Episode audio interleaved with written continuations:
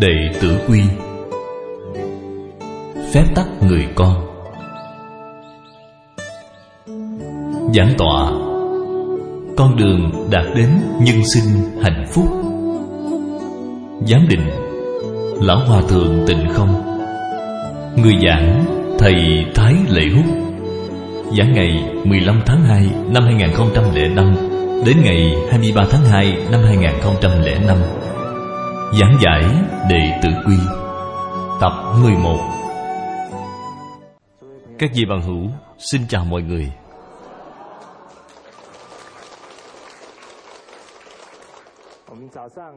Buổi sáng chúng ta giảng đến Đệ Tử Quy. Cha mẹ thích, Dốc lòng làm. Cha mẹ ghét, Cẩn thận bỏ. Cái câu kinh văn này, Cha mẹ thích Chúng ta trong buổi sáng cũng nhắc đến rồi. Những gì mà cha mẹ ưa thích, Con cái hãy dâng lời mà làm theo. Khi những cái bà cha mẹ ưa thích Là đời sống vô cùng, Có giá trị, Thì con cái họ cũng sẽ lập chí Đi theo cái phương hướng này.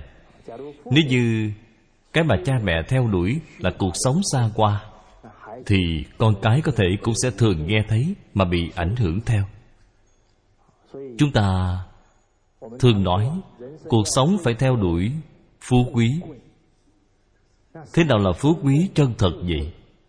Chúng ta làm bậc cha mẹ, làm người lớn phải nhận biết rõ ràng thế nào mới là phú quý chân thật. Vậy thế nào là phú? Cái đáp án này nếu như hỏi học sinh trung học, chúng sẽ trả lời như thế nào? Có rất nhiều tiền là phú. Câu trả lời của chúng, Tại vì sao lấy tiêu chuẩn như vậy? Ai ảnh hưởng lên chúng vậy? Bạn hỏi, tiếp chúng, Sao gọi là quý? Chúng sẽ trả lời thế nào? Làm quan làm rất to gọi là quý. Chúng ta phải hướng dẫn con cái. Phú, tuyệt đối không phải có rất nhiều tiền gọi là phú. Thí dụ nói, Họ ngày nay nếu như không biết đủ, Mặc dù tiền cho họ nhiều đi nữa, Họ cũng sẽ không cảm thấy vui sướng Và thỏa mãn một người thật sự biết đủ. Nội tâm họ thường xuyên cảm thấy rất sung túc. Người biết đủ mới có thể thường vui. Cho nên đích thực phú là ở biết đủ. Không biết bên cạnh các bạn có người nào rất nhiều tiền hay không? Họ có cảm thấy họ rất đủ rồi không? Có rất nhiều người là muốn giàu thêm nữa bởi vì dục vọng của con người chỉ cần vừa mở ra là rất khó thu trở lại. Cho nên nói, dục là vực thẳm. Cái vực thẳm này bước xuống là không thấy đáy. Bởi vậy chúng ta không nên theo đuổi đời sống xa hoa, mà cần phải theo đuổi đời sống chân thật biết đủ mới là giàu có chân thật. Và khi chúng ta hướng dẫn con cái, nói đời này, biết đủ mới không bị trở thành nô lệ cho vật chất, mới không tôn sùng sự xa hoa, phù phiếm. Thế nào là quý vậy? Thông thường các em nói, làm quan rất to gọi là quý.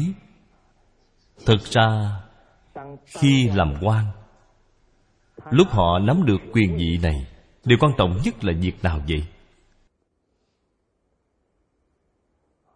Khi họ có cơ hội làm người lãnh đạo của nhân dân, làm người lãnh đạo của công nhân, họ tuyệt đối không phải lấy cái quyền vị này để áp bức người khác, thậm chí là mưu cầu phúc lợi cho mình. Nếu như là người lãnh đạo và cấp trên như vậy đợi sau khi họ hết nhiệm kỳ sẽ có kết quả gì vậy? Mọi người đều rất khinh bỉ họ. Cho nên quý, chúng ta cần theo đuổi ý nghĩa đích thực của nó là được người tôn kính là quý. Khi mỗi người nhìn thấy bạn đều sinh tâm ưa thích, đều tôn kính bạn, khâm phục bạn từ trong tận đáy lòng, đó mới thực sự là quý. Khi chúng ta có cơ hội, có thể làm người lãnh đạo của công ty, của chính phủ. Điều chúng ta cần phải để ý đến không phải là quyền thế, mà cần phải để ý đến bổn phận. Làm người lãnh đạo, điều quan trọng là cần phải. Thí dụ nói là một ông chủ của xí nghiệp, chúng ta cần phải luôn luôn nghĩ là làm thế nào dẫn dắt nhân viên đi về hướng đời sống tốt đẹp hơn không chỉ là về mặt kinh tế, phải dẫn dắt nhân viên, mà về mặt tinh thần. Chúng ta cũng cần trưởng thành cùng với nhân viên. Khi bạn có cái định hướng này, thì tin là nhân viên của bạn sẽ rất tôn kính bạn. Làm người lãnh đạo của chính phủ, rất quan trọng, bởi vì mọi cái quyết định của chúng ta, mức độ ảnh hưởng đều vô cùng lớn cho nên, người ở vị trí cao cần phải biết lo sợ, cẩn thận trong nói năng, hành động. Bởi vì từng lời nói, hành động của chúng ta đều có ảnh hưởng rất lớn. Khi chúng ta có thể lúc nào cũng nghĩ cho cấp dưới, nghĩ cho nhân dân, thì tin là khi bạn rời khỏi cái vị trí này, họ nhất định sẽ cảm ơn cái ân đức của bạn vẫn yêu quý bạn như xưa. Tuyệt đối sẽ không thay lòng đổi dạ. Con người có nhất định phải khi có chức quyền địa vị mới có thể có khí chất cao quý, mới có thể khiến người ta kính trọng không? Cái đó chưa chắc. Mạnh tử nói, yêu thương người, thường được người yêu thương lại kính trọng người, thường được người kính trọng lại. Ở singapore, có vị nữ sĩ tên là hứa triết. Năm nay bà đã 106 tuổi rồi. Bà mỗi ngày chỉ ăn một hai bữa. Nhu cầu về phương diện ăn uống của bà rất thấp. Các vị bằng hữu, cái ham muốn rất thấp này có phải là do kham nhẫn tự ép mình mà thành chăng? Không phải. Thực ra, mọi người đều nói nhất định mỗi ngày ít nhất phải ăn ba bữa. Có người còn ăn tới bốn bữa, năm bữa. Ăn uống thực ra rất lãng phí thời gian. Bạn có cảm thấy như vậy không? Tại vì sao con người phải ăn cơm vậy? Bởi vì tiêu hao rất nhiều năng lượng. Cho nên phải ăn rất nhiều cơm khi con người phiền não càng nhiều thì nhu cầu ăn uống càng nhiều. Phiền não càng ít thì nhu cầu ăn uống sẽ ít đi. Thực ra nữ sĩ hứa triết ăn ít như vậy, đó cũng là lẽ đương nhiên, bởi vì bà phiền não rất ít. Bà không mưu cầu tư lợi cho bản thân, bà chỉ luôn luôn nghĩ làm thế nào giúp đỡ người khác. Cho nên phiền não nhẹ, trí huệ tăng trưởng thì tự nhiên sẽ không cần ăn uống nhiều như vậy nữa. Từ trên bản thân của bà, chúng ta cũng có thể nhận ra được, năm xưa khi nhan uyên theo học khổng phu tử, mặc dù ông ăn uống đạm bạc, nhưng ông vẫn pháp hỷ, sung mãn. Người bình thường đều không chịu nổi loại tình trạng đời sống này của ông.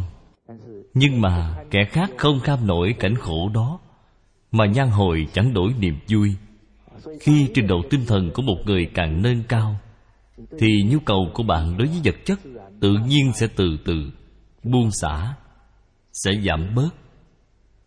Nữ sĩ hứa tiếc, bởi vì ăn ít quần áo bà mặc bà nói bà không có mất tiền mua đều là nhặt về từ trong thùng rác. Bởi vì bà là người singapore tôi nghĩ mặc dù bà có nhặt quần áo từ trong thùng rác, cũng không đến nỗi bị rách nát. Cơ thể bị lỗi mốt, nên rất nhiều người đem dứt bỏ. Bà cảm thấy rất đáng tiếc nên nhặt nó đem về để mặc. Bà mặc những bộ đồ này. Ngoài việc tiếc của quý trọng đồ vật ra, còn có một cái ý nghĩa rất sâu sắc. Bởi vì một mình bà chăm sóc mấy mươi người già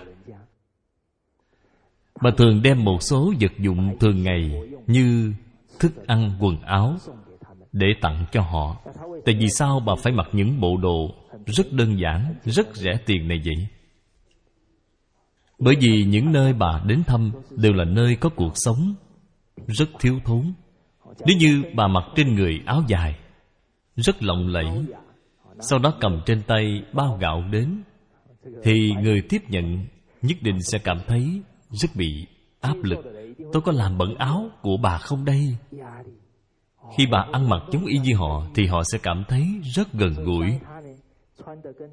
Cho nên, khi bà bước vào trong nhà những người bạn này, tôi nhìn thấy họ tỏ ra rất vui mừng, hớn hở khi nhìn thấy bà giống như gặp được người thân của mình vậy cho nên singapore, tôn bà là quốc bảo.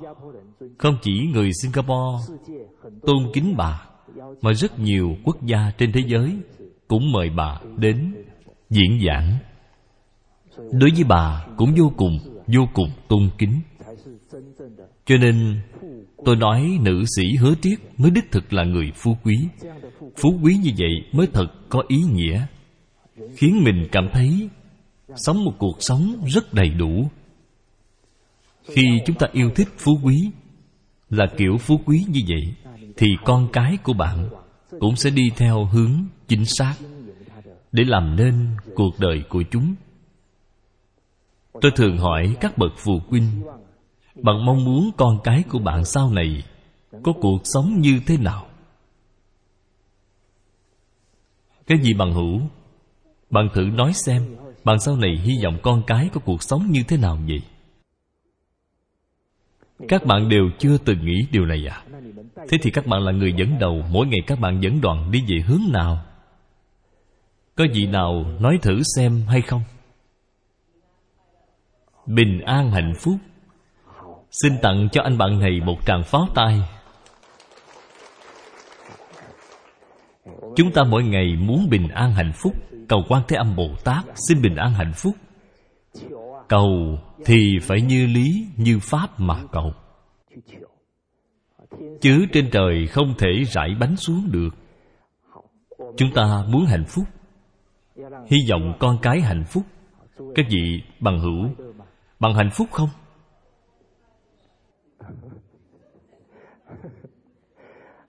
Bởi vì có rất nhiều bạn phản hồi với tôi là tôi chỉ mong nó hạnh phúc là được rồi, chứ không mong sau này nó kiếm được bao nhiêu tiền.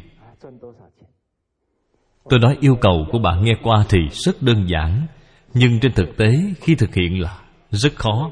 Bởi vì nếu như chính bản thân bạn cũng không hạnh phúc, thì bạn làm sao hướng dẫn con cái sống cuộc sống hạnh phúc được chứ? Thế nào mới là hạnh phúc chân thật? Các bạn đang nghĩ kỹ chưa? Ồ, biết đủ thường vui. Quá hay rồi. Xin hãy cho một tràng pháo tay. Lập tức liền nhận ra ở trong lòng. Thật vậy, một người biết đủ, thì khi họ kết giao với mọi người, sẽ biết cảm ơn người khác. Thái độ của họ càng là như vậy, thì bạn bè người thân sẽ càng yêu mến họ hơn. Tiếp theo, còn có điều gì là hạnh phúc thực sự nữa không? Ồ, không bận tâm lo nghĩ. Muốn không bận tâm lo nghĩ, quả thật là phải rất thông hiểu về đạo lý cuộc sống thì bạn mới có thể đạt đến trình độ không bận tâm lo nghĩ. Tâm an lý đắc mới có thể không bận tâm lo nghĩ. Đạo lý ở đây là gì? Thí dụ như trung quốc có câu nói, con cháu tự có phước của nó không cần bạn phải lo lắng. Bạn cũng không nên quá lo lắng. Không phải bảo bạn không nên quan tâm con cái. Là trước khi chúng còn chưa có trưởng thành. Lúc chúng còn nhỏ, bạn trước tiên phải dạy bảo chúng cho có nền tảng, vững chắc. Vì sao? Bởi vì chúng đã có đức hạnh, thì tự nhiên chúng sẽ có nhân duyên cuộc sống sau này. Bạn sẽ không cần điều khiển chúng nữa. Nếu không bạn sẽ mệt mỏi. Và chúng cũng mệt mỏi. Tôi thường hay lấy một thí dụ là giống như bạn dạy con cái lái xe vậy. Lúc trước khi chúng muốn ngồi ở sau tay lái, bạn phải dạy nó cẩn thận. Đời khi chúng đã ngồi sau tay lái Lái xe rồi Thì bạn không nên đứng bên cạnh, Cứ mãi kéo tay lái của chúng. Như vậy sẽ như thế nào? Xe sẽ đảo qua đảo lại Và cuối cùng có thể xảy ra tai nạn. Cho nên bạn trước tiên phải Thí dụ nói phải dạy con cái của bạn hiểu được nhìn người như thế nào, Chọn bạn đời như thế nào. Bạn phải dạy cẩn thận cho chúng. Để đến khi nó trưởng thành rồi, Bạn chưa dạy kỹ Đến cuối cùng. Nó chọn một người muốn kết hôn lập gia đình. Bạn lại ở đó cản trở, Thì Quả thật là Quá đau khổ, Mà chúng cũng sẽ đau khổ. Cho nên, Không bận tâm lo nghĩ. Quả thật là Phải nhìn thấu đáo rất nhiều việc thế gian. Đương nhiên đây là cái cảnh giới rất tốt. Chúng ta có thể theo đuổi theo chiều hướng này. Và còn điều gì là hạnh phúc chân thật nữa? Thân thể khỏe mạnh. Thân thể khỏe mạnh cũng không thể cầu mà có được. Bằng đối với việc ăn uống của mình và đối với tâm trạng của mình Cũng phải quản lý cho thật tốt Mới có thể khỏe mạnh được. Người Trung Quốc có câu Ngũ phúc lâm môn Trong đó có một cái phúc là thân thể khỏe mạnh. Nếu như người đến tuổi già Mà sức khỏe không tốt Thì cho dù con cháu hiếu thảo đi nữa Cũng không cảm thấy hạnh phúc trọn vẹn. Được rồi, còn gì nữa không? Giúp đỡ người khác, Hãy cho một tràng pháo tay. Giúp người là vui. Cái này rất quan trọng.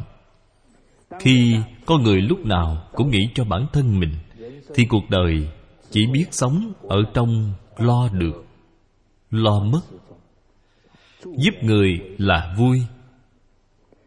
Cái giúp người là vui này có thể dùng lời nói để dạy con cái hay không? Phải khiến chúng đích thân trải nghiệm mà cảm nhận. Nếu như có cơ hội vào bệnh viện, bạn đi làm từ thiện dắt theo chúng bên cạnh. Khi bạn giúp đỡ những người bệnh này, người bệnh thốt ra lời cảm ơn, chân thành đến với bạn. Thậm chí là người thân của họ cũng cảm ơn bạn. Thì con cái bạn nhất định sẽ đứng bên cạnh học tập cũng có thể vui vẻ cảm nhận được thiện ý của người khác. Có một vị thầy giáo, sau khi thầy học văn hóa thánh hiền, Ông thường đem đệ tử quy ra Để dạy học trò của ông. Đúng dịp Ngày quốc tế phụ nữ, Mùng 8 tháng 3 năm ngoái, Học trò của ông liền tiến đến trước bục giảng. Để nói chuyện với ông, Nói, thưa thầy, Chúng em đã quyết định ngày mai là ngày quốc tế phụ nữ. Chúng em muốn mua hai bông hoa. Thầy của chúng cảm thấy rất bối rối, Vì thầy là nam giới. Thầy nói, em mua hai bông hoa làm gì? Chúng liền thưa với thầy, Cả lớp chúng em quyết định Một bông tặng cho các cô trong toàn trường. Còn một bông mang về tặng mẹ. Thầy nghe xong lập tức liền khen ngợi. Vậy thì tốt quá, Thầy ủng hộ các em. Bạn xem thầy còn chưa có nghĩ ra. Mà các em sau khi Học xong rồi, Lại có thể Nghĩ ra được Những đạo lý mà thầy đã từng dạy cho chúng là phải tôn kính thầy cô giáo, phải hiếu thảo với cha mẹ này. Hôm đó, những em này mang hoa vào trong sân trường dâng lên tặng cho các cô giáo, các lớp. Có một em học sinh nam, sau khi trở về, vẻ mặt hớn hở. Thầy của em liền đến hỏi, em có gì vui vẻ vậy? Em liền trả lời thầy là, Lúc em dân qua tặng cho cô giáo. Cô cười rất tươi, Còn nói lời cảm ơn với em nữa. Thầy giáo tiếp tục hỏi, Em trong lúc đó cảm nhận được điều gì? Học trò trả lời, Cho đi còn hạnh phúc hơn nhận. Cho nên, Để các em cho đi Thì đó mới cảm nhận được Niềm vui của sự cho đi. Cho nên chúng ta giúp người là vui, cũng phải dẫn dắt các em từ nhỏ để chúng cảm nhận được những kinh nghiệm của việc cho đi này đây là giúp người là vui. Được rồi, còn gì nữa không? Chúng ta đã nêu ra bao nhiêu những cái về hạnh phúc rồi nhỉ? Biết đủ thực vui, giúp người là vui, và còn thân thể khỏe mạnh, cái này đều phải nỗ lực, chứ không phải tự nhiên mà có. Có còn gì nữa không? Không bận tâm lo nghĩ các bạn sao lại nghĩ không bận tâm lo nghĩ vậy? Không bận tâm lo nghĩ, phải có trí huệ. Cho nên chúng ta cần phải không ngừng nâng cao học vấn. Tiếp đó,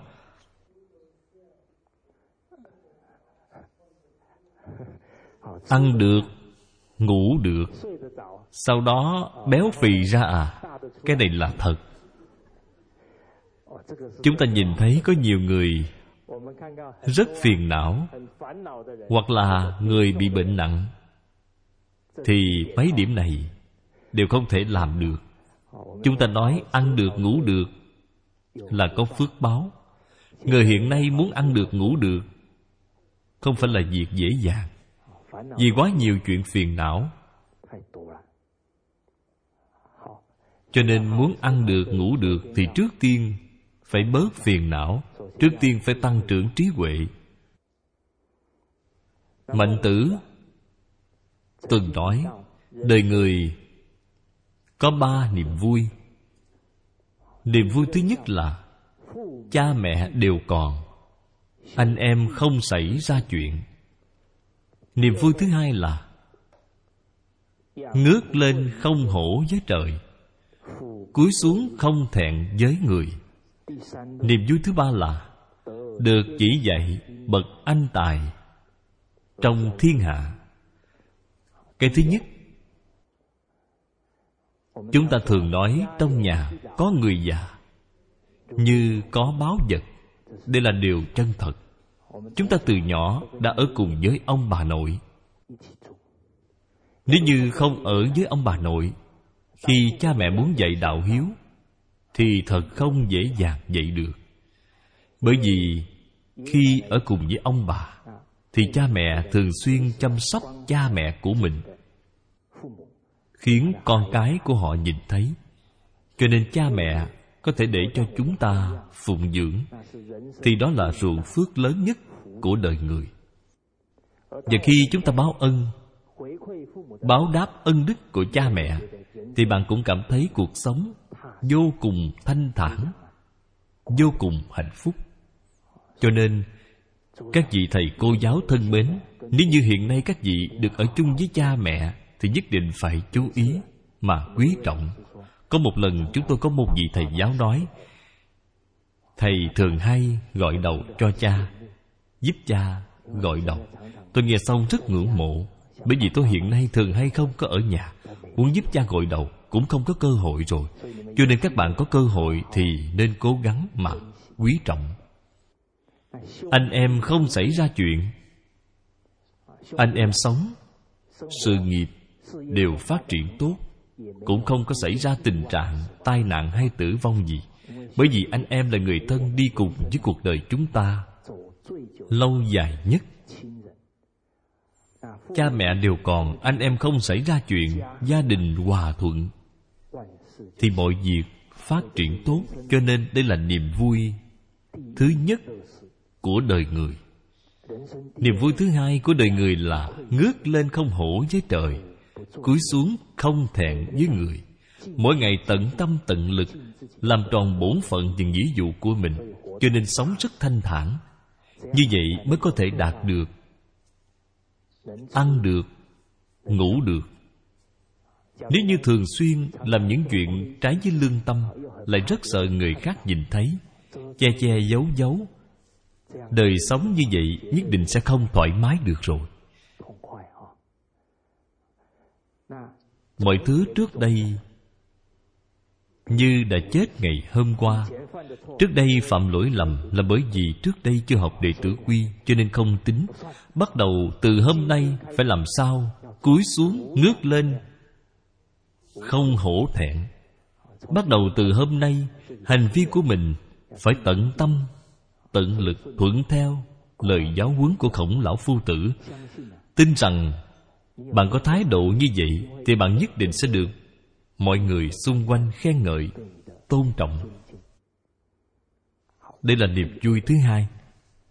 Niềm vui thứ ba được chỉ dạy các bậc anh tài trong thiên hạ.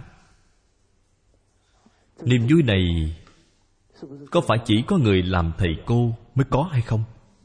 Không phải. Giả như hôm nay, bạn rất biết đi hỗ trợ, quan tâm người khác. Bạn biết giúp người là vui, đúng lúc trong công ty có đồng nghiệp mới vào. Một người đến một môi trường mới thì trong lòng lo lắng không yên. Vào lúc này, bạn giang tay giúp đỡ đúng lúc để họ quen với môi trường, quen với công việc của họ giúp đỡ họ về phương diện năng lực, công việc. Tiến thêm một bước có thể gia cảnh của họ có một số vấn đề. Tuổi tác của bạn lại lớn hơn họ một chút, cũng có thể đem những quan niệm, tổ chức gia đình, chia sẻ với họ, tin là những gì bạn làm. Họ nhất định sẽ rất cảm động. Có thể trước mặt người khác, họ sẽ nói, tôi đời này là nhờ đã gặp được người đồng nghiệp tốt người cấp trên tốt này, nên cuộc đời tôi mới thuận lợi như bây giờ. Cho nên ở trong lòng của anh bạn này, bạn giống như là một người thầy vậy. Khi xung quanh bạn, càng có nhiều người đánh giá về bạn như vậy, thì tin là bạn cũng sẽ cảm thấy đời này mình không có sống uổng phí rồi người muốn thật sự làm được, ngước lên không hổ với trời, cúi xuống không thẹn với người, thì điều quan trọng là phải đôn luân, tận phận. Đời người có những bổn phận nào vậy?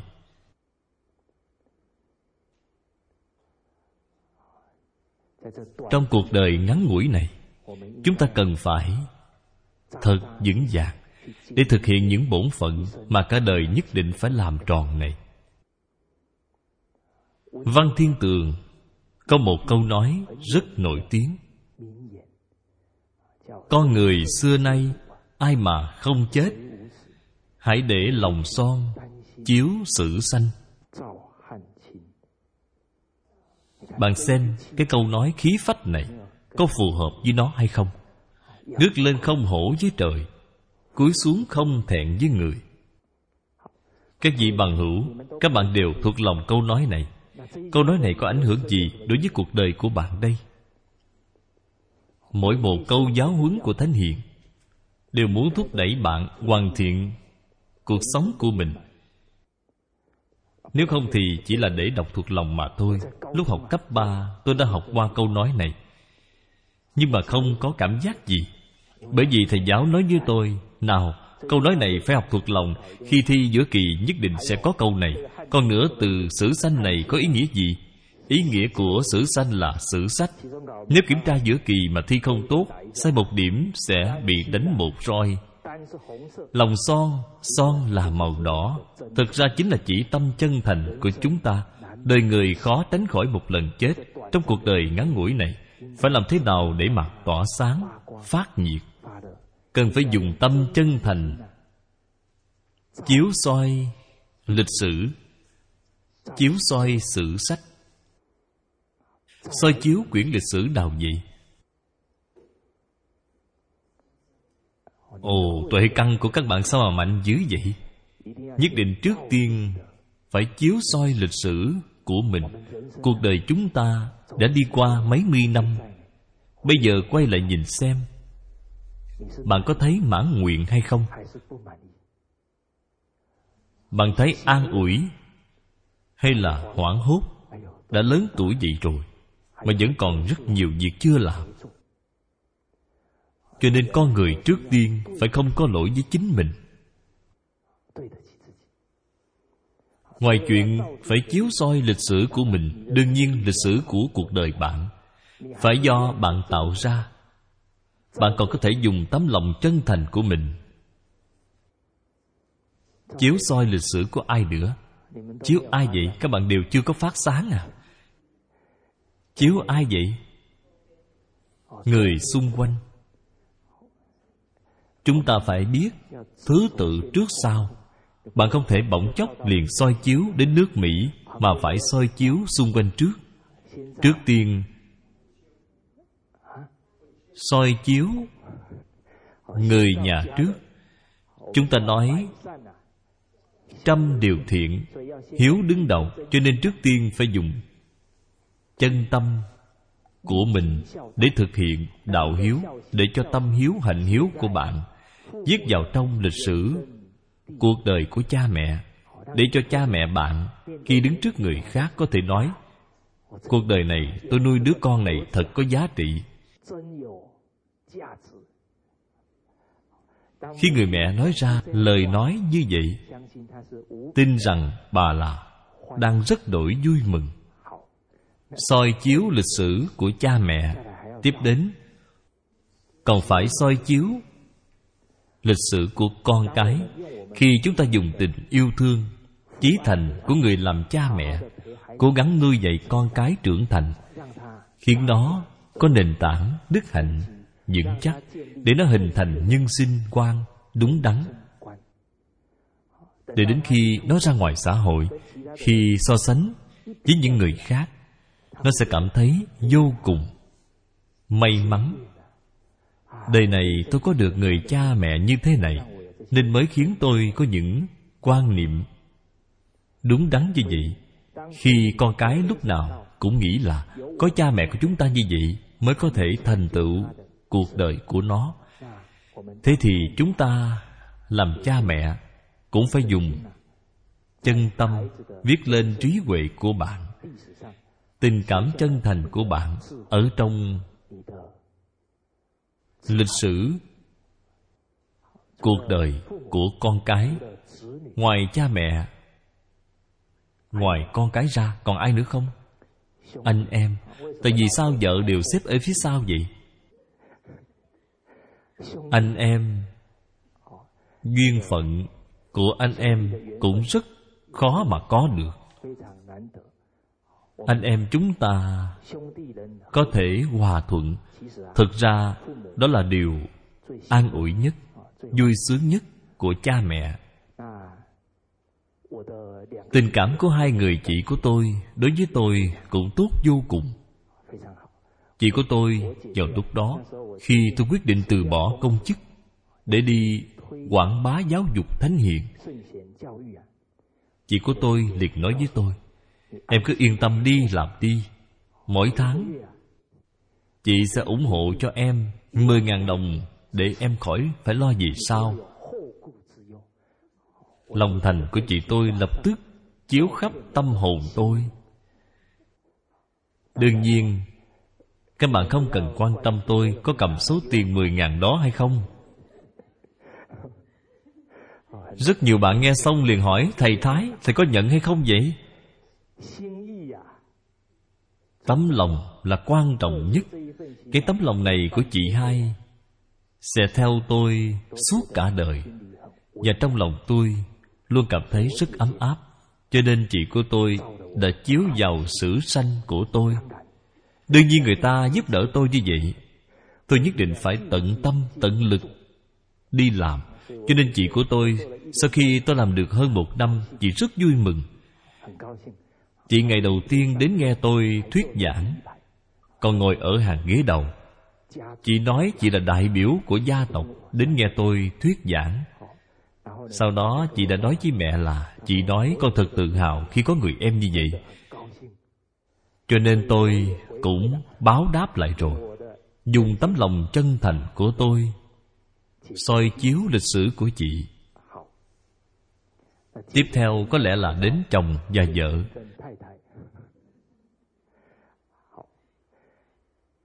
Vợ và chồng là cùng một nhà, cùng sống chung trong một căn nhà, phải nói là rất thân nhau. Làm thế nào soi chiếu lịch sử của chồng, soi chiếu lịch sử của vợ đây? Chiều hôm nay, chúng ta chẳng phải đã nói rồi sao? Làm sao chiếu đây? Thường xuyên có thể nhìn thấy ưu điểm của người phối ngẫu, khẳng định họ, cổ vũ họ, thì mới phát huy tiềm năng của họ. Chúng ta cũng phải tận tâm, tận lực phụ giúp họ thí dụ nói, để họ làm việc mà không có nỗi lo về gia đình. Khi chồng của bạn nói chuyện với bạn bè, chồng bạn sẽ nói là do tôi may mắn cưới được người vợ này, mới khiến cho cuộc đời tôi phát triển tốt được như vậy. Vào lúc này, bạn đã ghi lại được ân nghĩa, tình nghĩa vào trong lịch sử của chồng bạn rồi. Tuyệt đối không được nói là do tôi đã cưới người vợ này nên mới bắt đầu xui xẻo. Như vậy thì không được rồi. Cho nên chúng ta phải định vị cho rõ ràng. Phải có thể dùng chân tâm, chiếu sáng ruộng tâm của mỗi người, cuộc đời của mỗi người.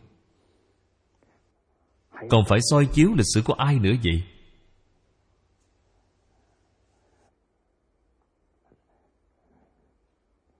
Một ngày làm thầy là cha suốt đời. Cho nên chúng ta phải khiến thầy cô thật sự cảm thấy vậy một người học trò giống như chúng ta là rất có giá trị. Điều quan trọng nhất phải như thế nào? Y giáo phụng hành. Năm tiểu học, tôi có một vị thầy. Thầy rất quan tâm đến tôi. Thật ra, người xung quanh bạn đều duyên phận rất sâu với bạn chỉ cần bạn cố gắng để tâm cũng sẽ tạo nên ảnh hưởng rất lớn đối với cuộc đời của họ. Vì thầy giáo này của tôi, lúc tôi lên lớp 5 đúng lúc thầy chủ nhiệm tôi, thầy liền hỏi mẹ tôi, thầy hỏi, đứa bé này phải dạy như thế nào đây? Mẹ tôi liền nói, nó thì không thích học. Các bạn có nhìn ra là tôi không thích học hay không? Sau đó lại nói nhưng mà nó rất sĩ diện. Thầy của chúng tôi nói vậy thì tôi đã có cách rồi. Ngày đầu tiên sắp xếp lớp 12 thầy cô giáo đang đứng. Sau đó tất cả học sinh Lớp 4, lớp 5 Thấy đều đứng ở giữa sân trường. Sau đó bắt đầu sắp xếp. Em nào vào lớp thứ nhất? Học sinh liền chạy về lớp đó. Em nào vào lớp thứ hai thì chạy về lớp thứ hai. Tôi là chạy về lớp thứ bảy. Lớp năm bảy. Thầy của tôi dắt chúng tôi về lớp học. Sau đó thầy liền nói, Em Thái Lệ Húc, Dẫn hai bạn học đi nhận chổi. Học sinh tiểu học, Khi được thầy gọi đến giao việc, Thì đều rất phấn khởi, Nên nhanh chóng đi làm ngay. Sau khi nhận về, Thái Lệ Húc, Em cùng với năm bạn học cùng đi nhận sách đi. Tôi lại cùng những bạn học khác đi nhận sách. Sau khi làm xong những việc bận rộn cần làm này rồi, Mọi người đều ngồi đâu vào đấy. Thầy của chúng tôi liền nói, Nào, bây giờ chúng ta bầu đốc trưởng. Thầy đề cử em Thái Lễ Hút Còn các em cứ đề cử. Thật là rất dân chủ, phải không? Các vị có biết kết quả như thế nào không? Những người khác chưa quen biết nhau được bao nhiêu, Chỉ nghe thầy nói có mỗi một cái tên đó. Thế là tôi đã được chọn làm lớp trưởng đầu tiên trong những năm tiểu học.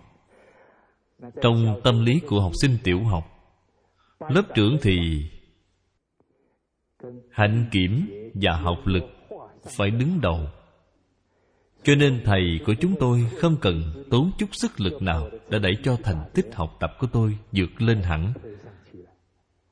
Tôi bắt đầu từ lúc đó, Thứ hạng không bao giờ xếp dưới hạng ba. Cho nên thầy của tôi Đối với tôi rất tốt. Thầy có ơn tri ngộ đối với tôi. Sau này, Tôi thi đỗ trường sư phạm Và cũng bắt đầu đi dạy. Tôi liền gọi điện cho thầy tôi. Sau đó hẹn cùng ăn cơm chung với thầy Tại quán Thái Căn Hương. Quán Thái Căn Hương ở Cao Hùng chúng ta. Khi ngồi xuống nói chuyện với thầy, Đều rất vui vẻ, Bởi vì tôi kế thừa sự nghiệp của thầy. Cũng đang đi dạy mà. Thầy liền đem rất nhiều kinh nghiệm dạy học, Tận tình chia sẻ với tôi. Trong quá trình nói chuyện này, anh nhân viên phục vụ còn chạy đến, Thấy chúng tôi chuyện trò rất vui vẻ, Liền hỏi tôi là, Vị này là ai? Tôi trả lời là, thầy của tôi. Anh nghe xong cũng rất cảm động. Sau này, bởi vì Mấy năm gần đây, Tôi cũng tiếp xúc rất nhiều kinh điển của Thánh Hiện Tôi cũng đem mấy quyển dâng lên tặng thầy. Cuối cùng sau khi thầy tôi xem xong những quyển sách này, Liền nói với tôi, Thầy bảo từ đây vì sao? Thầy có nên gọi em là học trưởng hay không? Tôi lập tức thưa với thầy, Một ngày làm thầy là cha suốt đời, Thầy vẫn là thầy của con. Sau đó tôi dạy học được hai năm, Sau đó thì thôi dạy Và đến Đại Lục để thúc đẩy văn hóa thánh hiền. Tôi liền gọi điện thoại cho thầy, Báo cáo với thầy Những việc nào đã làm trong một năm nay. Thầy tôi ở phía bên đầu dây điện thoại kia Rất vui mừng. Thầy nói có đứa học trò như em, Thầy thật hạnh phúc. Tôi vào lúc đó nhận ra được, Có hai loại người tuyệt đối sẽ không đố kỵ với thành tựu của bạn. Đó là Cha mẹ và thầy giáo. Cho nên chúng ta cũng phải dùng cuộc đời của mình Cố gắng phụng sự cho xã hội Để thầy cô và phụ huynh của mình Có được niềm vinh hạnh nhất. Tiếp đến,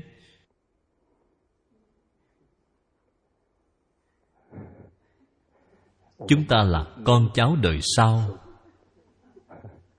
Để chúng ta trong đời này có thể tiếp nối người trước mở lối cho người sau. Để không hổ thẹn với lời giáo huấn mấy ngàn năm của lão tổ tiên chúng ta chúng ta phải kế thừa nó và truyền lại cho đời sau, không được để cho văn hóa mấy ngàn năm này bị đứt đoạn ở trong tay chúng ta. Nếu vậy thì cái tội lỗi này Thật không thể tính hết.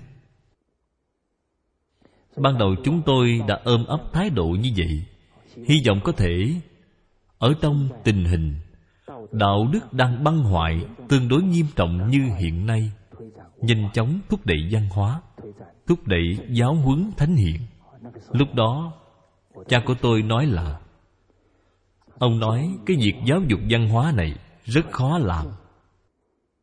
Không có mấy người làm nổi. Tôi liệt thưa với cha. Tôi nói, nếu như có một dạng người làm chỉ có hai người thành công Vậy xin hỏi, Chúng ta có nên làm hay không? Họ vẫn còn có hai người thành công Chứng tỏ là có thành công, Có đúng không? Chúng ta không cần hỏi hơn 9.000 người Tại vì sao họ thất bại Thà tìm phương pháp để thành công, chứ không viện lý do cho thất bại một người muốn lùi bước thì có thể tìm ra hàng trăm hàng ngàn đủ mọi lý do. Nhưng mà khi chúng ta muốn xem là tại vì sao hai người này thành công. Nếu như hai người này thành công rồi, là bởi vì họ là con nhà giàu có, là bởi vì cha mẹ họ là quan lớn, có chức, có quyền vậy thì ta không làm, bởi vì ta đều không có, cũng thật sự không có. Nếu như họ không có tiền, cũng không có quyền mà họ làm được rồi thì chúng ta phải xem lại tại vì sao họ làm được và cố gắng học tập theo họ. Tôi lấy thí dụ lão sư của tôi là giáo sư thích tịnh không? Tôi nói, lão sư không có tiền. Và tất cả người thân thích cũng không ở chung với người. Không có một sự giúp đỡ nào. Vậy mà lão sư lại có thể quần dương được giáo huấn thánh hiền thậm chí là hoàng dương đến toàn thế giới. Lão sư dựa vào cái gì? Cái gì bằng hữu? Có rất nhiều việc thực ra rất đơn giản.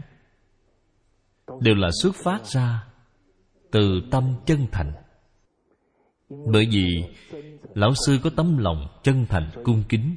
Cho nên khi lão sư viết thư cho các vị giáo sư đại học nổi tiếng mỗi người từ trong thư của lão sư viết, thấy ra được sự ham học của lão sư.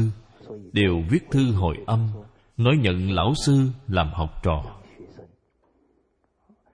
Cho nên ở trong cuộc đời lão sư, có ba vị thầy giáo tốt. Đều là bởi do sự ham học của lão sư. Những vị thầy đó đặc biệt quan tâm lão sư bởi lòng chân thành. Cho nên lão sư có được học vấn bởi do nhận thấy mình có sứ mạng, nhận thấy đời này lão sư có được giáo huấn thánh hiền, và hy vọng nhiều người khác nữa cũng nhận được lợi ích. Bởi do tấm lòng như vậy nên cảm được rất nhiều người yêu thương và ủng hộ lão sư. Thực ra, đích thân, lão sư là người đem kinh điển của thánh hiền biểu diễn ra. Ở trong lão tử có nói thiên đạo. Vô thân. Thường giữ thiện nhân. Ông trời không bao giờ nói là người này tương đối tốt với ta, nên ta phải đặc biệt yêu quý họ, không có. Đạo trời báo đáp, luôn luôn đi theo người thiện lương. Cái gọi là thiện, có thiện báo. Trung dung lại nói thành giả, vật chi, chung thủy. Một sự việc thật sự thành bại ở chỗ nào vậy? Là ở một chữ thành.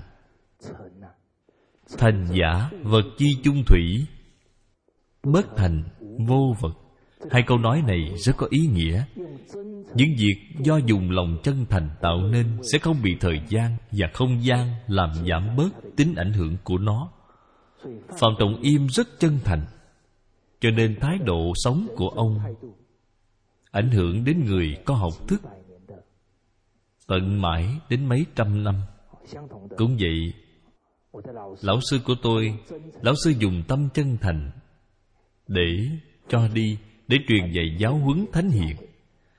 Tôi tin là tấm lòng này của lão sư cũng sẽ lưu lại mãi trong lòng tất cả học trò của ngài cho nên chí thành như thần. Chí thành có thể cảm thông. Điều này cũng có thể chứng thực ở ngay trong cuộc đời của bạn.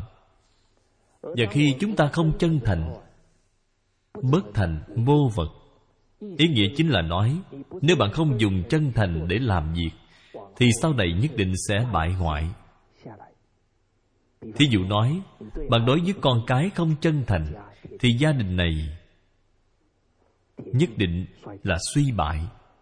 Bạn không chân thành với nhân viên của bạn, cho dù bạn hiện nay cũng kiếm được ít tiền. Sớm muộn gì cũng bị sụp đổ, cho nên bạn hãy quan sát tỉ mỉ. Phải đối xử chân thành với người trong gia đình, với nhân viên thì gia nghiệp và sự nghiệp của họ mới được bền vững lâu dài. Nếu không bảo đảm giàu không quá ba đời. Hiện nay câu nói này cần sửa lại một chút. Cái gì có quan sát thấy hay không? Còn có được ba đời hay không? Đúng rồi, bởi vì con người làm người càng ngày càng không có chừng mực, làm giảm đi phúc phần quá nhiều vì vậy giàu không quá một đời. Cho nên chúng ta hiểu được chân thành là có thể làm cho sự việc tốt đẹp hơn. Chúng ta muốn có một trái tim chân thành để đối diện với thời đại lớn này, thì chúng ta nhất định phải kế thừa nền học vấn đã thất truyền của các bậc thánh trước, mở ra thái bình cho muôn đời sau. Các vị bằng hữu, các vị có nghe thấy không? Dường như quá xa vời hay là cảm thấy đôi vai sao mà nặng như thế này? Thực ra, chúng ta cần luôn giữ một thái độ. Sao có thể hài lòng hết mọi người? Chỉ mong không hổ thẹn với lương tâm. Cho nên hiện nay chúng ta bậc làm cha làm mẹ. Hãy đem giáo huấn thánh hiền, dùng vào trong việc giáo dục con cái, dùng vào trong gia đình. Thế là bạn đã đang truyền thừa văn hóa thánh hiền rồi. Cũng dùng vào trong việc chung sống với đồng nghiệp. Khi đồng nghiệp cảm thấy chung sống với bạn rất vui thích, thì bạn nói cho họ biết những thái độ sống này là tôi học được từ luận ngữ, học được từ đệ tử quy. Chúng ta tùy theo duyên phận, sức lực mà làm, cũng là công đức, viên mãn.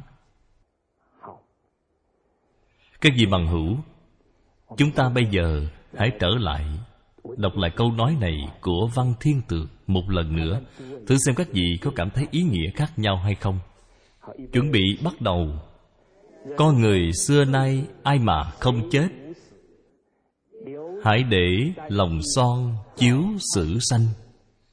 Các bạn ngâm nga thấy hào hùng vô cùng. Khi chúng ta xác lập cuộc đời phát triển đi theo hướng giá trị này. Thì những việc bạn làm sẽ khiến cho con cái của bạn vô cùng khâm phục cha mẹ của mình. Con cái các bạn có được tấm gương như vậy của bạn thì tin là cuộc đời nó cũng sẽ đi theo phương hướng đúng đắn. Phương hướng đúng đắn rồi thì tiếp theo đó những việc nhỏ này. Chúng ta hãy thảo luận từng cái một. Thí dụ như nói, con gái hiện nay đang học tiểu học. Chúng ta làm sao giải thích? Cha mẹ thích dốc lòng làm. Giải thích như thế nào? Giống như chúng ta làm thầy giáo thì sẽ hướng dẫn các em là, cha mẹ, thí dụ nói mong muốn các em khỏe mạnh mong các em học tập tốt. Những yêu cầu này chúng ta phận làm con cái, phải hết sức thực hiện cho được. Cho nên, cha mẹ thích dốc lòng làm. Còn cái hiếu thảo thời xưa, họ cũng thường hay thỏa mãn yêu cầu của cha mẹ vào thời xưa triều hán, có một người con hiếu thảo tên là thái thuận. Đúng là cùng họ với tôi. Tôi đọc thấy cùng họ với tôi tôi cũng cảm thấy đó là niềm vinh dự. Bởi vì ông là tổ tiên của tôi. Vị thái thuận này đúng lúc rơi vào thời đại binh đao loạn lạc. Lúc đó mẹ ông thích ăn trái dâu tầm chín cho nên ông cầm theo hai cái giỏ đi hái dâu cho mẹ mình. Trên đường đi hái trở về, không may gặp phải bọn cướp. Bọn cướp rất lấy làm lạ mới hỏi, người hái dâu cầm theo một cái giỏ là được rồi, sao còn lấy hai cái làm gì chứ? Chúng cũng rất hiếu kỳ liền hỏi ông, người hái dâu làm gì mà đem hai giỏ? Các vị bằng hữu, đem theo hai giỏ làm gì vậy? Các bạn đều biết thái thuận vị thái thuận này, bởi vì mẹ của ông thích ăn đồ ngọt, cho nên ông hái những quả tương đối đen, tương đối tím, tương đối chín cho vào một giỏ những quả tương đối đỏ chưa chín cho vào giỏ còn lại. Cho nên bạn xem, thái thuận thực sự làm được câu cha mẹ thích, dốc lòng làm. Cuối cùng, bọn cướp nghe xong, lấy làm cảm động này các em, bọn trộm cướp có cảm động không? Có. Trộm cướp đều là kẻ giết người đốt nhà mà vẫn cảm động sao? Chúng giết người đốt nhà là hình thành thói quen xấu. Nhưng mà cho dù là người xấu cỡ nào, trong lòng họ vẫn có. Trái tim lương thiện, bởi vì nhân chi sơ tánh bổn thiện. Chỉ là hiện tại họ đã bị thói quen xấu, bị dục vọng chi phối cho nên hành vi của chúng ta có đức hạnh thì có thể đánh thức lương tri của họ. Cho nên các em biết, khi gặp phải người xấu, chúng ta có nên đánh họ không? Có nên mắng họ không? Không nên.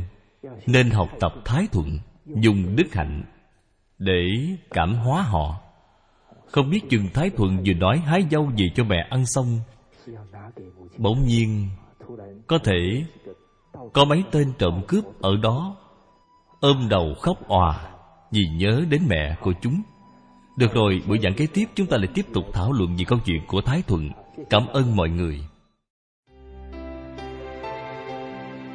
Cẩn dịch, ban biên dịch, tình không pháp ngữ. Địa chỉ email vọng tây cư sĩ a móc gmail com người đọc hạnh quan phát tâm cúng dường do nhóm đệ tử quy. Thành tâm cúng dường. Nguyện cả thảy chúng sanh đều tín niệm di đà, đồng cầu sanh về nước cực lạc. Nguyện đem công đức này trang nghiêm phật tịnh độ. Trên đền bốn ơn nặng, dưới cứu khổ ba đường nếu có ai thấy nghe, đều phát tâm bồ đề. Hết một báo thân này, đồng sanh về nước cực lạc. Nam mô a di đà phật.